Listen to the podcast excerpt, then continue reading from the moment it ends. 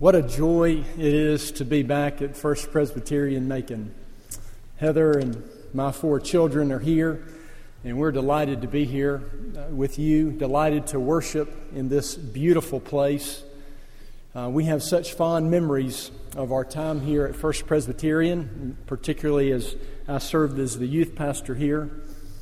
Um, Hunt was baptized right there. Yeah, you were. I was ordained in the fellowship hall. I got to serve my first communion, do my first baptism, first wedding right here. So this is a very special place for us, and we're delighted to be back. I also want to thank you for uh, the many prayers and kind words of encouragement and support that you have given me and North Macon Presbyterian Church. Uh, many of you probably know that this church planted that church back in nineteen eighty-seven. And over the twenty-seven years, it's it's had an up and down history. And uh, hopefully by God's grace, um, God's going to bring uh, stability and health to that place, that it might be a true partner with you uh, in the gospel here in Macon, Georgia. That's certainly our hope. Uh, Chip and I, and of course both of our sessions, decided to do a pulpit swap, that we might um, demonstrate, give a, a symbol of the unity and the partnership between these two churches for the cause of Christ in Macon. Now let me say again, what a privilege it is to be here with you and a privilege to open God's Word with you this morning. I invite you to take your Bibles and turn with me to Isaiah forty. And as you're turning there, I want to tell you a little bit about what we're going to do this morning. I'm only going to preach on verses twenty-seven to thirty-one, just the last few verses. But I want to read to you verses nine all the way through the chapter. And here's the reason. Um, Isaiah is writing to a people who are very discouraged. Uh, they are brokenhearted and, and disheartened. And what he's going to tell them at the end of this chapter is, put your hope in God. But those who hope in the Lord will renew their strength. They'll soar on wings like eagles. You probably know that verse. But this whole chapter is driving toward that call, that invitation to put your hope in God.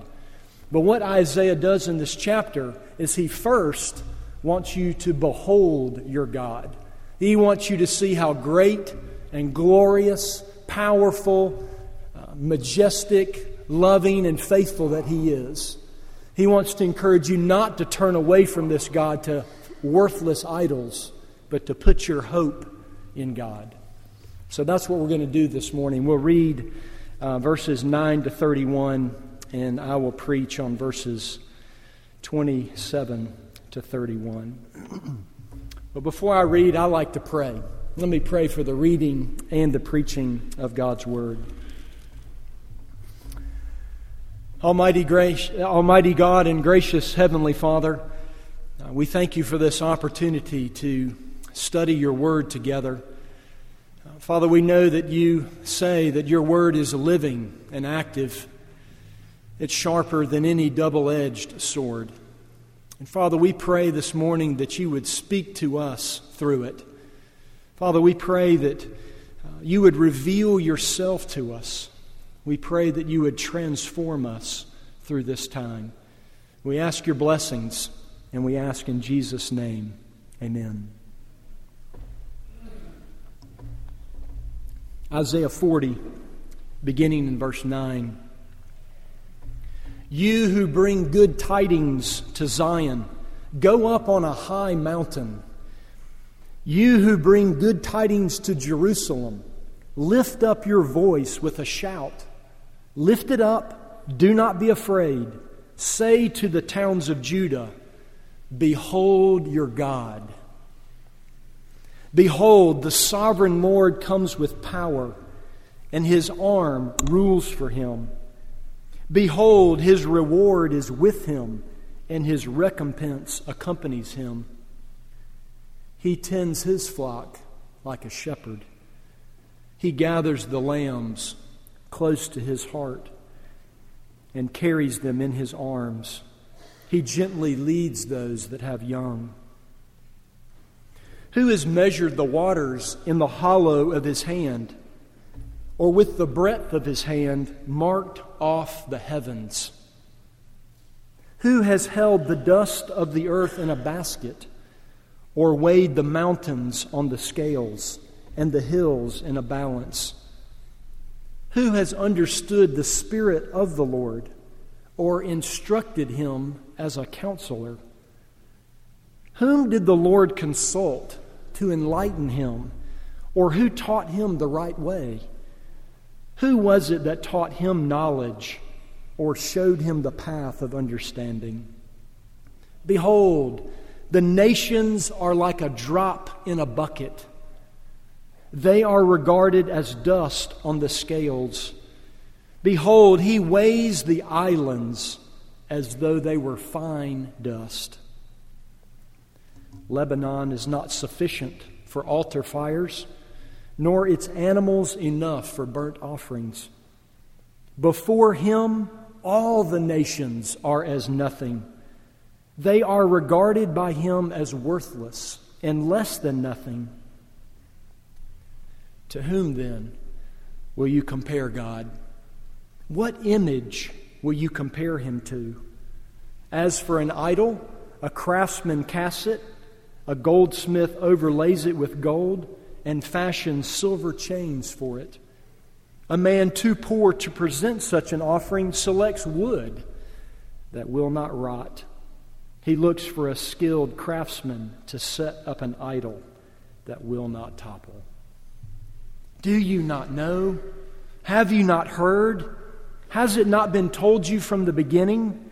Have you not understood since the earth was founded?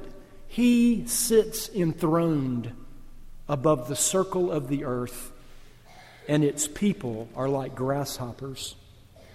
He stretches out the heavens like a canopy and spreads them out like a tent to live in. He brings princes to naught, and he reduces the rulers of this world to nothing. No sooner are they planted, no sooner are they sown, no sooner do they take root in the ground than he blows on them and they wither, and a whirlwind sweeps them away like chaff. To whom will you compare me? Or who is my equal, says the Holy One? Lift your eyes and look to the heavens. Who created all these? He who brings out the starry host one by one and calls them each by name. Because of his great power and mighty strength, not one of them is missing. Why do you say, O Jacob, and complain, O Israel? My way is hidden from the Lord. My cause is disregarded by my God. Do you not know? Have you not heard? The Lord is the everlasting God. He's the creator of the ends of the earth. He will not grow tired or weary, and his understanding no one can fathom. He gives strength to the weary, and he increases the power of the weak. Even youths grow tired and weary, and young men stumble and fall. But those who hope in the Lord will renew their strength. They will soar on wings like eagles. They will run and not grow weary. They will walk and not be faint. The grass withers and the flowers fall, but the word of our God stands forever. It was the spring of twenty ten, just four years ago. Um, I was in the youth room on the third floor teaching senior high Sunday school, and we were going through the book of Isaiah. And we came to this passage, and we studied it together. And it was then, it was in the study of this particular passage that spring, that this idea of hoping to the Lord, hoping in the Lord, took on new dimensions, new it brought new understanding to me.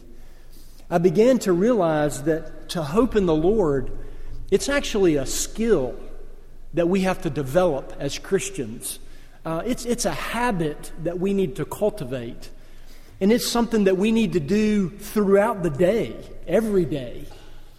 Let me give you a definition of what it means to hope in the Lord. And I'll repeat this multiple times, so if you don't get it all the first time, you'll get it later.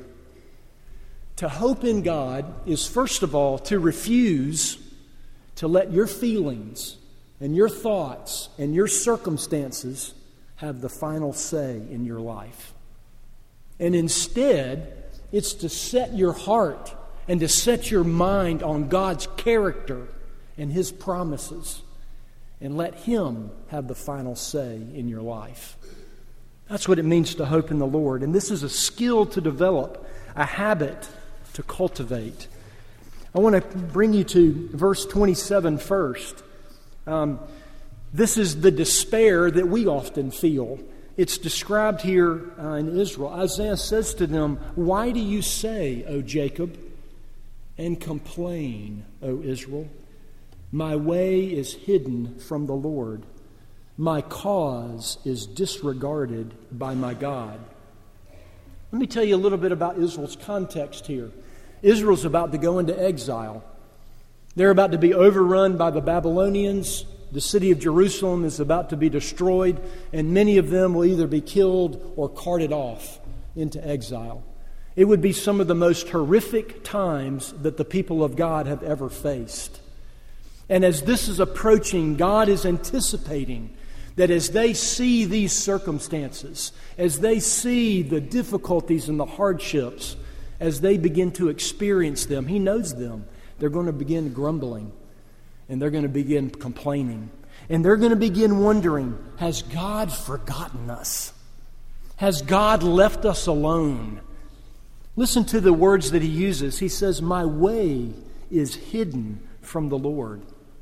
What the what what Israel is feeling is that God doesn't see what's going on.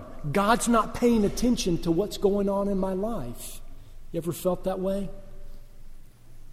Maybe you feel this way. If God saw what was going on in my life, He would help.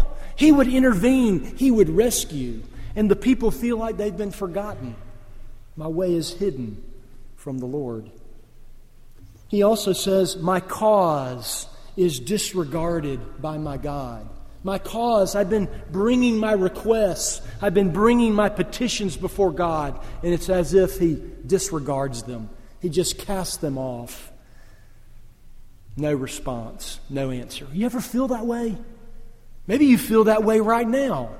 Because, and you know what happens when you feel like your way is hidden from God or your cause is disregarded by Him.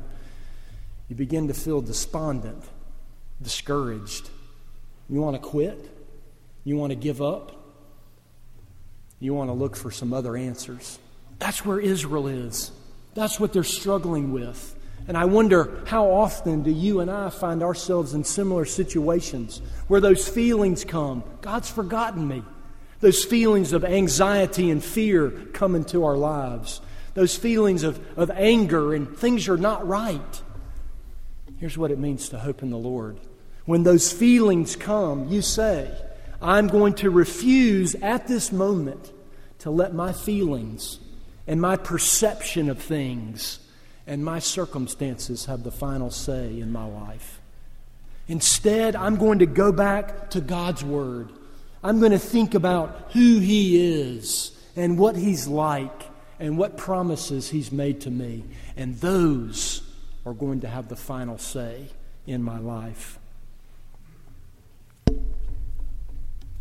He moves on. Verses twenty-eight and twenty-nine. Here's the God that we know. And there's actually a little hint of it in verse twenty-seven when Isaiah comes to the people of God and he says this, "Why do you say, O Jacob?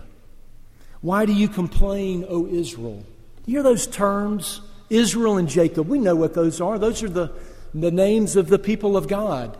But I want you to see them as terms of endearment, as if God is saying to His people in their despair, in their despondency, "Beloved, I haven't forgotten you. You are my chosen people. You are precious to me. Beloved, why are you despairing? Why Are you tempted to give up in this moment? So you see the first hint of it there in those terms of endearment. And then Isaiah says in verse twenty-eight, people of God, don't you know who he is? Haven't you heard about what he's like and what his character is? And then he goes on to explain these things to us. He says, the Lord is the everlasting God. He's the creator of the ends of the earth. He will not grow tired or weary. In his understanding, no one can fathom. He gives strength to the weary, and he increases the power of the weak. Let's unpack this. Let's see the reasons why he's calling us to hope in God. The first thing I want to point out is the name, the Lord. It's in your Bibles, probably is all caps. This is the covenant name for God. And he's describing who God is in his covenant relationship with us. This is the God who's made a promise to you. This is the God who's made a pledge to you. And this is it. I will be your God, and you will be my people. That's the pledge he's made. That's the covenant that he has made with you. In essence, what he is saying, all that I am as God, I will be for you. That's who this Lord is. That's who this God is. The one that's entered into relationship with you through faith in Jesus Christ. The one who has made a pledge and a promise and a covenant to be your God, and you will be his people. Notice the things that he now says about this Lord. Number one, he says, the Lord is the everlasting God. The everlasting God. In essence, there is no time where he's not with you. No time where he is not watching out over you. He's the everlasting God. He has no end and no beginning. And he is always with you. Always caring for you. Not only is there no time that he's not with you, he also says he's the creator of the ends of the earth. Creator of the ends of the earth. In other words, there's no place that you can be in life or on this planet that he's not there, that he's not with you. There's no time and there's no place that God is not with you, caring for you. He goes on. He will not grow tired or weary, and his understanding no one can fathom. It speaks here of his strength and his wisdom. And what he's saying is, there is no end to my resources. I don't grow tired or weary. My strength is inexhaustible. I am omnipotent. I don't grow tired or weary. Those are the kind of resources that I have. Furthermore, my understanding, no one can fathom. You can't plumb the depth of it. What Isaiah is trying to say is not only is there no time, no place that he's not with you, but his resources are inexhaustible. There's no end to his resources that he brings to bear in your life. There's one more thing. It's my favorite part. Verse twenty-nine. He gives. He gives. He gives. That's who God is in his essence, is a giver. And he gives strength to the weary. And he increases the power of the weak. Our God is a giver, and he loves to give good gifts to his children. Is not the Bible filled with things like this? God opposes the proud, but he gives grace to the humble. He's a giver. James one, if you lack wisdom, you should ask God, who gives generously to all without finding fault. He's a giver, and there's no greater picture of that than John three sixteen, is there? For God so loved this world that he gave.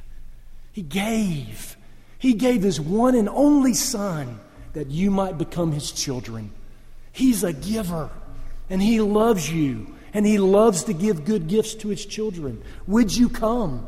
Would you put your hope in him? Would you refuse to let your feelings and your thoughts and your circumstances have the final say? Instead, fix your heart and your mind on God and his character and his promises, and let him have the final say in your life. I want to point one out, one more thing out of verse twenty-nine. Not only is he a giver, but I want you to notice specifically what he gives. He gives strength to the weary, and he increases the power of the weak. I want to focus on these two words, weary and weak, because I think it'll be helpful to you. These are describing different points in the journey, so to speak. Uh, the weary, the word weary is when you get that news. It's on the front end of hardship. It's when you get that news and you go, how am I going to handle this? How am I going to move forward? I don't have it within me to work through these circumstances. At the front end of difficulty, to the weary, what does God do? He increases their power. He looks and says, I realize your strength is insufficient. I realize it's not enough, but I'm going to increase your power at the front end so that you might be able to walk through this. The other word, we, uh, uh, weary, that's, that's for the guy or the girl that's much further down the path in the hardships. This is for the person that is worn out. They're exhausted. They've been working. They've been pushing forward. They've been working through these difficulties and hardships. And they're worn out. They're exhausted. They're ready to give up. And God says, but I'm going to give strength to that exhausted one, that weary one. Do you see what he's saying? Whether it be at the front end of difficulties or in the midst of them, I will give you what you need. In Matthew fourteen, we're told a story about Jesus. He's just fed the five thousand, and he goes up into the hills to pray, and he sends his disciples on the Sea of Galilee to go ahead of him. And the Bible says that about the fourth watch of the night, which is probably about three or four in the morning, uh, Jesus begins walking on the water, walking toward the boat in which the disciples are. And when they see him, I mean, what would you expect? At four o'clock in the morning, you're in a boat and you see somebody walking on the water. What do you expect? It's a ghost! We're terrified! That's exactly how they respond. And Jesus quickly says, it's me. Don't be afraid. It's just me. And Peter says, well, Jesus, if it's really you, call me out there on the water so that I can come to you. And Jesus says, okay, come on. So Peter gets out of the boat and he steps out on the water and he begins walking on the water to Jesus. And then the Bible tells us that when Peter saw the wind, he became afraid. And he began to sink. And he cried out, Lord, save me. And Jesus reached out his hand and grabbed him and saved him. And he says, you of little faith, why did you doubt? I think it's a great story for us. I think Jesus calls us often, get out of the boat. Come walk through these hardships that I've called you to walk through. But what you and I do is we quit looking at him. We quit hoping in him. We quit trusting in him. And we look at the wind. And we look at the waves. And we look at how hard things are. And we begin to sink. And Jesus calls us today, oh, you of little faith, keep your eyes on me. Keep looking at me. Keep hoping in me. I will supply all that you need. There is no time that I'm not with you. There is no place that you can be that I will not be right by your side. There is no end to my resources. And I love to give of these infinite resources to you, my children, my people.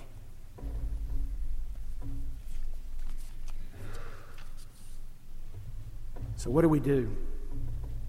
Let's look at verses thirty and thirty-one. Here's the strength that we receive, or the strength that God promises to us. He begins in verse thirty with what I call wishful thinking. I bet you and I resort to this all the time, don't we? Even youths grow tired and weary, and young men stumble and fall. You know, the Israelites will be tempted to say, oh, if I was just younger, I'd be able to handle this. Oh, if I was just in different circumstances, I'd be able to handle this. And he's saying, look, even youths grow tired and weary. And young men, men in their prime, men in the fittest shape, even they stumble. Don't wish you were somewhere else. Don't wish you were someone else. Don't do the wishful thinking. Instead, hope in the Lord. And that's what he tells us in verse thirty. Those who hope in the Lord will renew their strength. They will soar on wings like eagles. They will run and not grow weary. They will walk and not be faint. What does it mean to hope in the Lord? Let me give you some synonyms. It means to pray. It means to call on God. It means to look to Him. It means to wait on Him, rest in Him, look to Him, call on Him. You get the synonyms. That's what it means, and that's what He's calling us to do. Look to me. Put your trust in me. Hold fast to who I am. And I want to tell you that this word hope here, it's a participle. You probably remember enough out of English to know that that means continuous action, ongoing action. Do you hear what he's saying? Keep on hoping in me. Keep on trusting. Keep on calling out to me. Keep on crying out to me. It's a, it's a habit. It's a way of life that he's calling us to. And what happens when we do that? Those who keep on hoping in the Lord will renew their strength. The word renew here, it actually means to transform. It means to take it from one place and to transform it into something bigger, something greater, something more. God will do that with your strength. It reminds me of the feeding of the five thousand. You remember this story? All these people in front of Jesus and the disciples.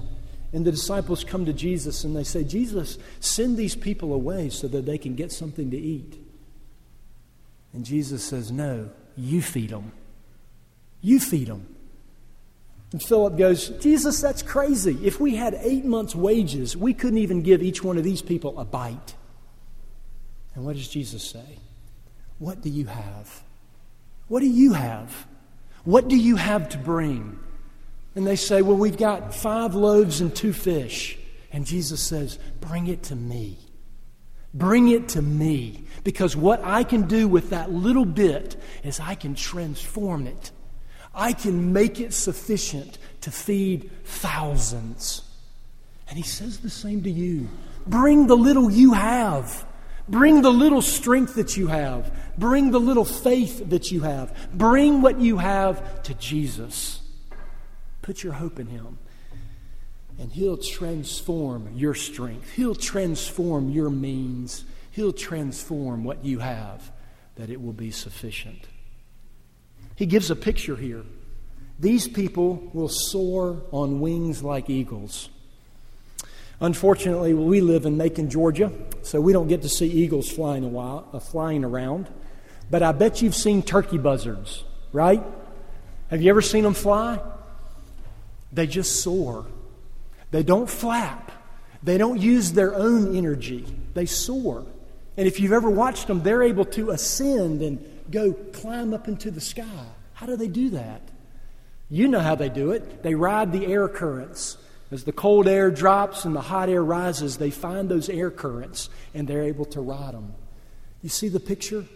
God is saying, I will give you a strength outside of yourself, so that you can just soar on my energy, on my strength, on what I supply to you. You'll be like that eagle. You'll be able to find a divine energy outside of yourself that will sustain you and that will help you in the difficulties. His final promise is those who hope in the Lord, they'll be able to run and not grow weary. They'll walk and not be faint. Let me tell you about this. Run and walk. They're two opposites. Run is a picture of the extraordinary demands of life. It's those times in life where it just seems to pour down on you. And it's, it's just extraordinary demands. What God is saying is you'll be able to run in those extraordinary demands and not grow weary. You won't give out. You won't become exhausted because you're going to have a divine power within you.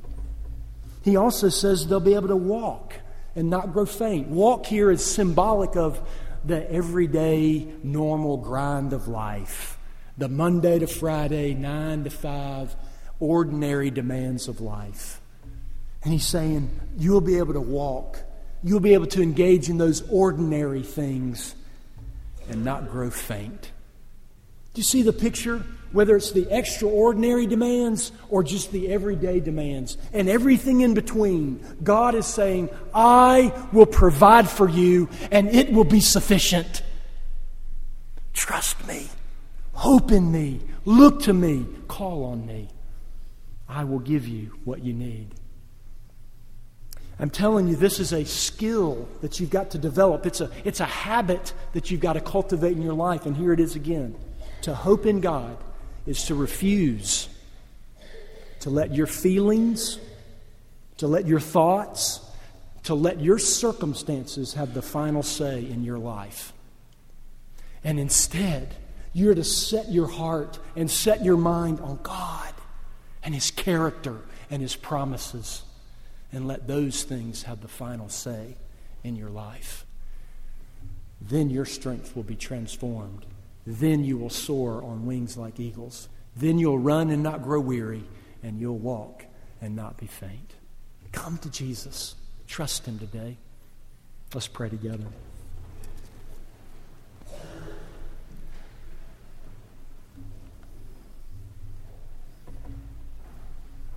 Almighty God and gracious Heavenly Father, we praise you for who you are. We praise you that you're the everlasting God, the creator of the ends of the earth. And we praise you that you're our God, that you've made a covenant and a pledge with us to be our God. God, would you give us faith this morning? Would you help us to develop this habit of hoping in you, trusting in you daily, constantly? We need your help. And we need your grace. And we ask for these things in Jesus' name. Amen.